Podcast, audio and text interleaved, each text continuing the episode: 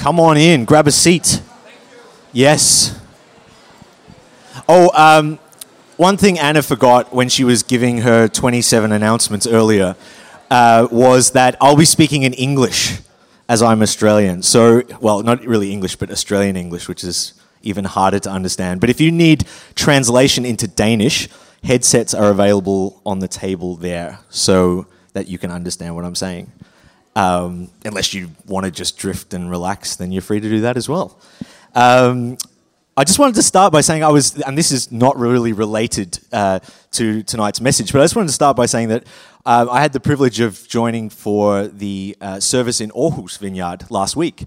Um, and it was just so great. I just wanted to say that. Um, it's, it's amazing to see what has God's been doing over there, and just to think that so many churches have been planted out of this uh, movement uh, in Denmark over the last few years. So I just don't think we should take that for granted. It's an incredible thing, and God's doing really amazing things um, with the community over in Aarhus, and I'm sure in the other places as well. But I'd encourage you, if at any point uh, over the summer or thereafter, if you're in the area, drop by and um, and come along to their their service because uh, they're a real blessing and great things are happening.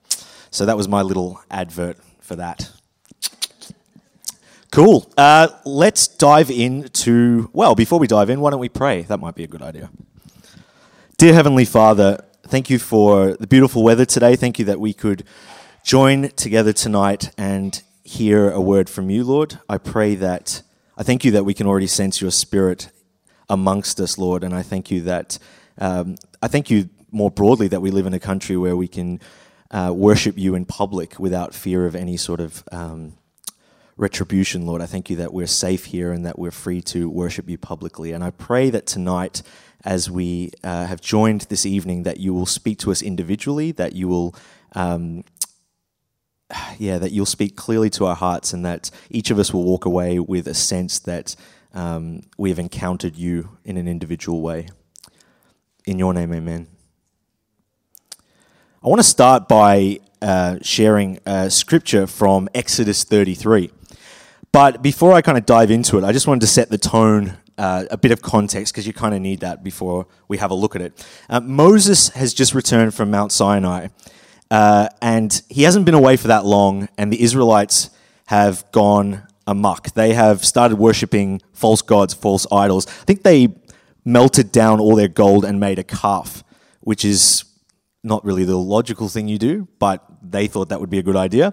And he's really angry, he's really disappointed. So he's come back and he's kind of questioning some things. So, Exodus 33 12. Moses said to the Lord, You have been telling me, lead these people, but you have not let me know whom you will send with me.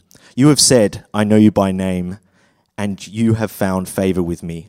If you are pleased with me, teach me your ways so that I may know you and continue to find favor with you. Remember that this nation is your people. The Lord replied, My presence will go with you, and I will give you rest. Then Moses said to him, If your presence does not go with us, do not send us up from here. How will anyone know that you are pleased with me and your people unless you go with us? What else will distinguish me and your people from all the other people on the face of the earth? And the Lord said to Moses, I will do the very thing you have asked, because I am pleased with you, and I know you by name. Then Moses said, Now show me your glory.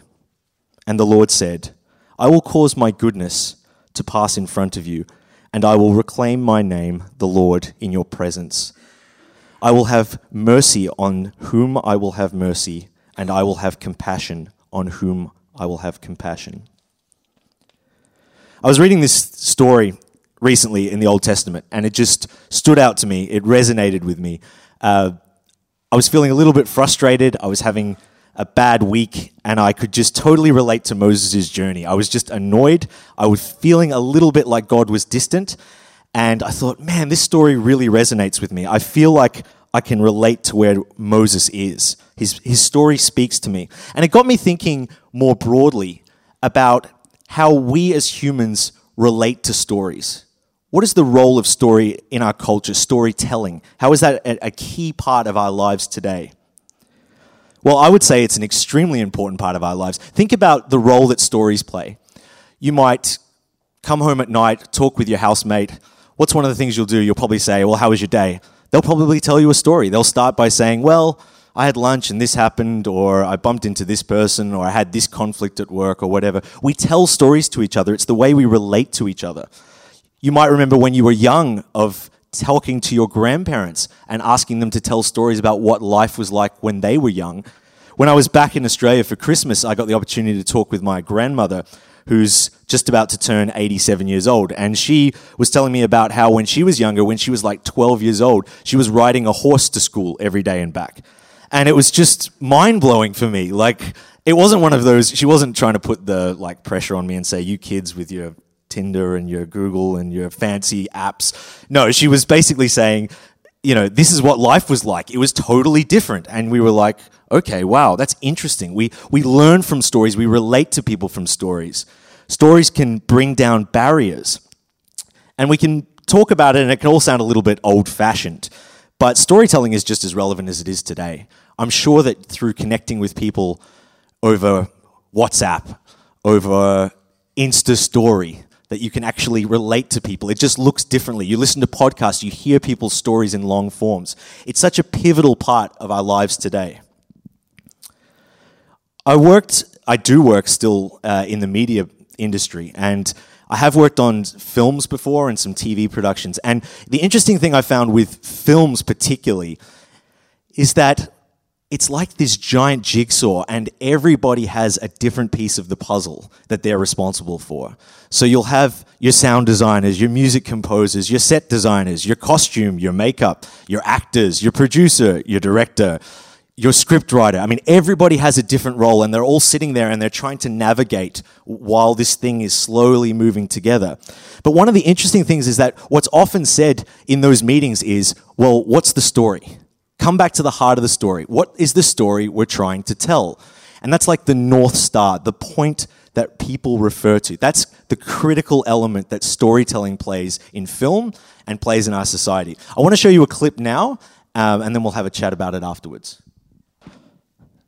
Yes, Elton John. It was indeed a wild ride. Has anyone seen that film by chance? A couple of people, a few people have. Yeah. Um, interesting story.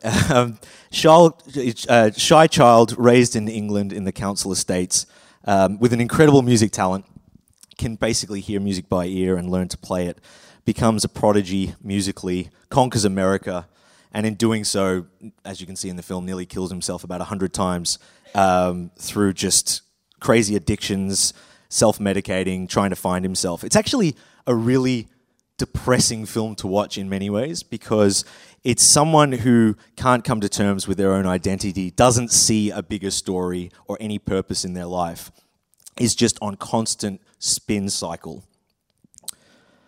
Hollywood loves these stories. The the true story, the, the biopic. You know, it's funny, certain genres come and go. Westerns will be popular for a while, science fiction's hot for a little bit. But there's something universally appealing about engaging with someone's story that never seems to go out of fashion. Scientists, astronauts, activists, musicians. But watching Rocketman, I came to think it's an extraordinary story, but we all have key moments in our lives. What would it look like if you or I were to condense the big moments in our lives down to an hour and a half into a Hollywood film? Of course, it might not be quite as dramatic as Rocketman, but how would you tell your story? We all have a story, and there are moments in our lives when we are faced with major decisions, disruptions, setbacks, moments to be celebrated, surprises. There'll inevitably be long periods that are quite boring, business as usual. I'm sure they wouldn't make the cut of a Hollywood film, but nonetheless, they're part of our story. I want to encourage you tonight that regardless of your background, your story matters. And by understanding it, you can see God's fingerprints on your life. Moses is a prime example of a guy who had God's fingerprints all over his life. He shouldn't have even really grown up, if you think about it. He was born at a time when Pharaoh, Pharaoh had decreed that all firstborn boys of Hebrew background should be killed. He survives that. He then finds himself as an out, outcast shepherd, and he encounters the Lord in the form of a burning bush. Have you ever thought about that? How strange that must have been. What a, what a profound experience of, of relating to God. The idea that you would stumble across, a, I don't know if anyone else has, you can put your hand up if you've had this experience, but um, coming across a bush that's burning but not burning up, and then hearing God's voice clearly speaking to you. It must have been a profound experience. That was a flashpoint in his story. Yet throughout his journey, he's constantly second guessing himself and his purpose. He laps into questioning God's faithfulness. Can anyone relate to that in their own story? To me, it just speaks to the human condition of constantly forgetting. The great thing about storytelling is it helps us to remember. I always find it incredible that I can hear from God, I can sense His Holy Spirit, I can read a scripture that stands out and impacts me. And then a week later, I can feel really distant from God and be like, Where are you, God? It's, can anyone, I don't know if anyone else can relate to that, but that, that condition of constantly forgetting the, the moments where we have encountered God in a real and powerful way. We meet Moses in chapter 33 in Exodus, where the Israelites are experiencing mass amnesia. I mean, you talk about forgetting. The Israelites have forgotten, they've had memory loss at an epic level. They'd been delivered from Egypt with a number of miracles. They'd gone across the Red Sea that had parted so that they could walk through it. I'm pretty sure you would remember that. But Moses goes up to Mount Sinai, and the Israelites are like, nah, we don't feel God. Let's go and worship something else. They got bored, they got restless, and turned to other gods. But Moses encounters God, and he's reminded of the covenant God has to his people and the promises God has made that Moses has a mandate to lead. He remembers his story and God's role in it. I want to pick up the scripture from when he returns. Exodus 34 29.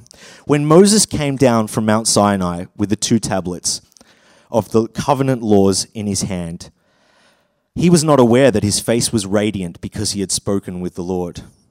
When Aaron and all the Israelites saw Moses, his face was radiant, and they were afraid to come near him. But Moses called to them. So Aaron and all the leaders of the community came back to him and spoke to them. Afterward, all the Israelites came near him, and he gave them the commandments the Lord had given him on Mount Sinai. I love this because when God intervenes in Moses' story, Moses is actually bearing the physical reflection of God's glory. It's not a theoretical idea, it's the fact that he's actually beaming with God's glory. People are afraid of what they're seeing of God's presence. It's never quite manifested in that sort of dramatic fashion for me, but that idea that God steps in and reaches into our story is not totally different to what we see in the Old Testament. I'm sure you've encountered people before who've had an encounter with God, have had a spiritual breakthrough where they actually, you can actually see the peace of God on them. People often speak about when they've been prayed for of a physical burden being lifted off them. This is where God reaches into our story. I can honestly say that through reflecting on my story preparing for tonight, that it was incredible to think of how faithful God has been through the big moments in my life and through the more boring moments, if I'm honest. One of the bigger moments was one that I wanted to share with you, and it's part of this feeling that I just came tonight feeling that the idea of telling our own story authentically is a fundamental tenet of what it means to follow Christ today. Um, here's a story that I haven't told many people, and I feel a little bit convicted of it. I was sharing it with my um, small group recently and uh, was like, yeah, I should talk about it a little bit more, a lot more. Uh, it was pretty incredible. So when I was uh, in my mid 20s, I was playing tennis a lot. And I was back in Australia one summer and I went to swing and I basically twisted my back and I was in a lot of pain. And lo and behold, I moved back. To, I came back to Copenhagen, uh, and I went to see a physiotherapist, went to see a chiropractor, I went to see a doctor, I went to see everyone I could, and they pretty much landed on the the idea that my back had a twist in the lower part. It was not going to. It was a genetic caused by a genetic fault. It had been made worse by sport. It wasn't going to get fixed. So I had a, an office job where it was quite painful to sit for long periods at a time. So the physiotherapist was like, the best we can do is just get you to manage it. You're always going to be in a little bit of pain. There's always going to be a lot of tension down there. You probably won't play much sport ever again, uh, but we can manage it and make it as, as painless as, as possible. But it, it really hadn't fixed itself and it wasn't getting any better. And it, I'd been in pain for about four years. I showed up to the summer camp. Uh, just an extra ad for the summer camp. Shout out there. Uh, showed up to the summer camp. It was probably about five years ago. And uh, on one of the first nights, I actually asked uh, one of the people sitting next to me to pray for me for my back, and uh, nothing happened. Uh, so uh, I had to kind of deal with that. And, you know, of course, me being the polite guy was just like, God, that's fine. You don't have to heal me. It's totally cool. There's other people. They need healing. That's fine. I, there's other people with bigger situations. Don't, I'll, I'll, I'll manage. I'll be fine. My back's cool. Um, but I kind of had this sense that God did want to heal me over that camp. Two evenings later, Alan Scott was preaching, who's someone else within the vineyard who's from Northern Ireland, and he's super relaxed. Like he is the most chilled guy. So he gets up on the stage. Um, and he so doesn't he's like i don't want it to be manipulative. I don't want there to be music playing. I just want it to be relaxed. Holy spirit's already been working amongst you. And i feel like five people have had um, their backs healed. So just stand up test it out. Let me know if you've been healed so then we can move on. You know like he's really relaxed. He's like you know just let's let's let's move on with these things. Like god's already done it so just test it out. So sure enough one two three four people stand up been healed miraculously He's like, I still think there's a fifth person. And uh, me of little faith uh, sitting there was like, you know what? I'm fine. It's cool. Like, I'm okay. I don't, I don't think it's me. And, um, and then Alan was like, you know, he's a great, great man with a prophetic ability. Said, well, I really feel like this person injured their back. They're in their late late twenties. It's a guy, and he did it playing sport. I really feel that's the picture God's given me. Um, so I'm sitting next to a guy who knows my story, and he's just looking at me, going, "What are you waiting for?" Um, so I stood up, and in that moment, uh, and I've never experienced anything like this before, and I haven't since, but in that very moment, I stood up and my back completely opened up. Like I could feel something physically breaking apart in my lower back and a heat coming on it, and it was completely healed. So I've had no problem since. Uh, praise God. Yeah, it's incredible. Um, and that was a remarkable point in my story. Yet, I've also found years later, times when I've had a desert experience, that I've forgotten God reaching in in a radical way into my life and blessing me like that. I want to talk a little bit now about God's story. So, we have our own story individually, but the cool part is, and more crucially, is God's story. So, if you were to boil down all the themes of the Old Testament, I think it would be safe to say that it's an account of God's faithfulness to his people, his covenant to his chosen people, the Israelites. But God's plan goes further because he then sends his son to bridge the gap and to make the ultimate sacrifice for our sins because he loves us individually as his children. Jesus introduces God's kingdom, his new covenant, but it's actually a story that's still unfolding. That's the interesting thing about God's kingdom. The idea that it's here, there's glimpses of it that we can see here, but it's not fully realized. John Wimber, who founded Vineyard, describes it as the now and the not yet. We can experience it and see glimpses, but we aren't yet privy to the full restoration that God has as part of his plan completed. Revelations 21 says, Every tear will be wiped away from every face of the brokenhearted, and all things will be made new. So God has this incredible plan that's been playing out from creation to now and then going forward, which we're privy to understanding through reading his scripture and through encountering him today here on earth. Then, last week, we had Pentecost, as we will celebrate later with uh, post Pentecost fries, which is less catchy in English just doesn't work. But on Pentecost, we celebrate the fact that God, as part of his master plan and his sovereignty, sends the Holy Spirit to be present here on earth to minister to the first church. The people who were sitting back going, We've experienced Jesus, he's just ascended, he's left us. What do we do now? God's plan is perfect. Now, the exciting part that I want to leave with, leave with you today, if you're to, to leave with one thing today, I just want to share the concept that we can move our story towards God's story. And that's where things actually get really exciting. When we surrender our story to Him, that's when we mobilize God's story. That's when we're His arms and legs on the ground here to take part in what God is already doing. We can see His fingerprints on our lives, but when we're in God's, involved in God's story, that's when things get really interesting. I want to mention three things that tend to happen when we live our lives in this space. We submit our story to that of God's and what He's already doing. The first is we find purpose. Reading scripture, spending time with God, hearing His voice, acting in obedience.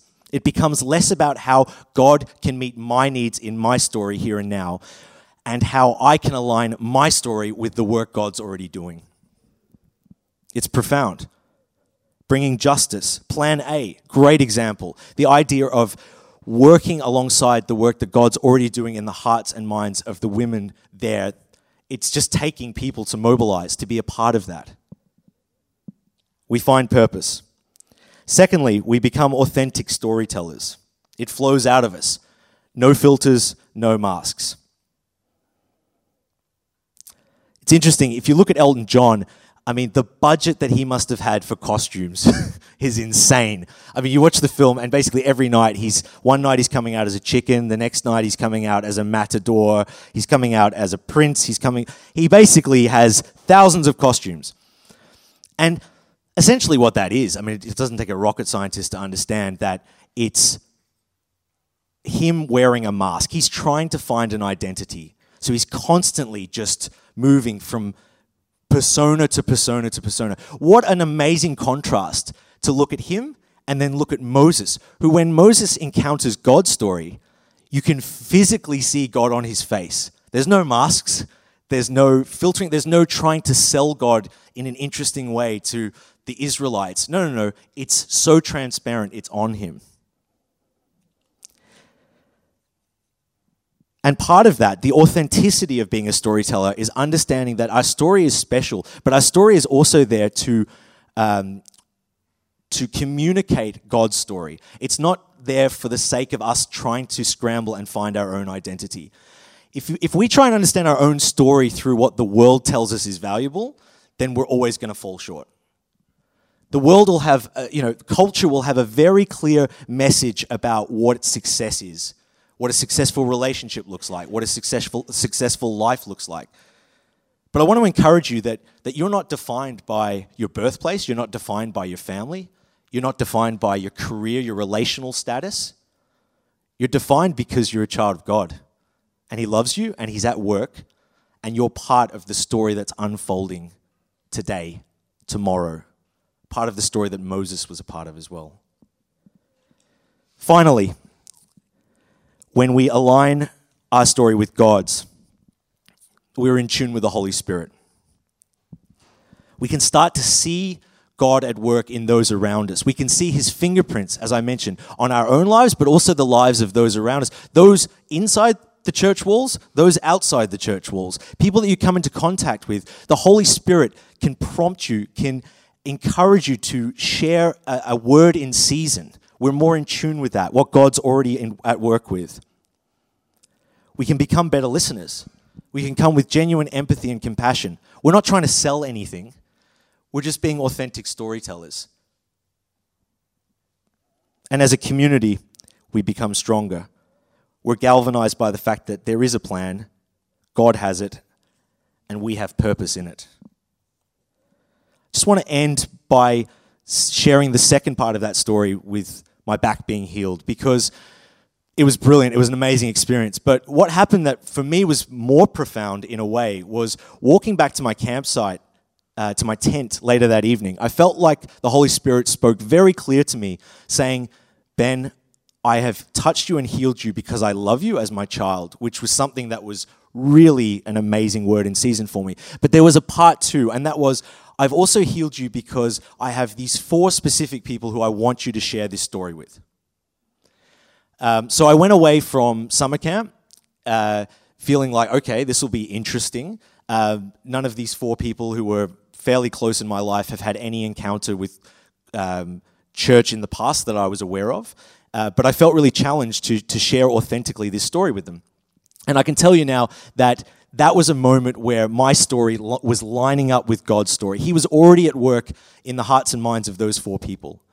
And since then, there's been incredible depth of spiritual connection with these people. I can't say that they've given their life to Christ and, you know, are now serving as missionaries um, in Far East Asia, but I can say that the depth that that brought, the authenticity that's brought, that's come about in our friendship, the, the, um, the, the space that has been given to discuss where God is at work uh, is something I could never have dreamt of and would never have been able to do in my own uh, power. So it's a real testament to uh, when God steps in and says, Right, you're part of my story. Are you willing to actually go there? So as we close, I, I guess I wanted to, I had two kind of areas that I wanted to encourage you with. Um, the first was practical homework. For those of you that are, you know, a little bit more logically wired and want to walk away with something that's practical for the week, I really felt impressed upon my heart that God wanted to say this. If you're experiencing, if you've lately felt like you're in a desert experience spiritually, if you feel that God is distant, if you feel that you're lacking that spark, that connection in your relationship with Him, I really felt like God wanted to challenge you to say, why don't you try this week to put your life in the context of what it would look like as a film. You know, what would be the, the key highlights? What have been the key moments in your life? Look back, remember, and be encouraged by God's faithfulness in doing so. I challenge you, I'm sure that if you do that, you will see God's fingerprints all over your life. Would you like to stand? And we'll close.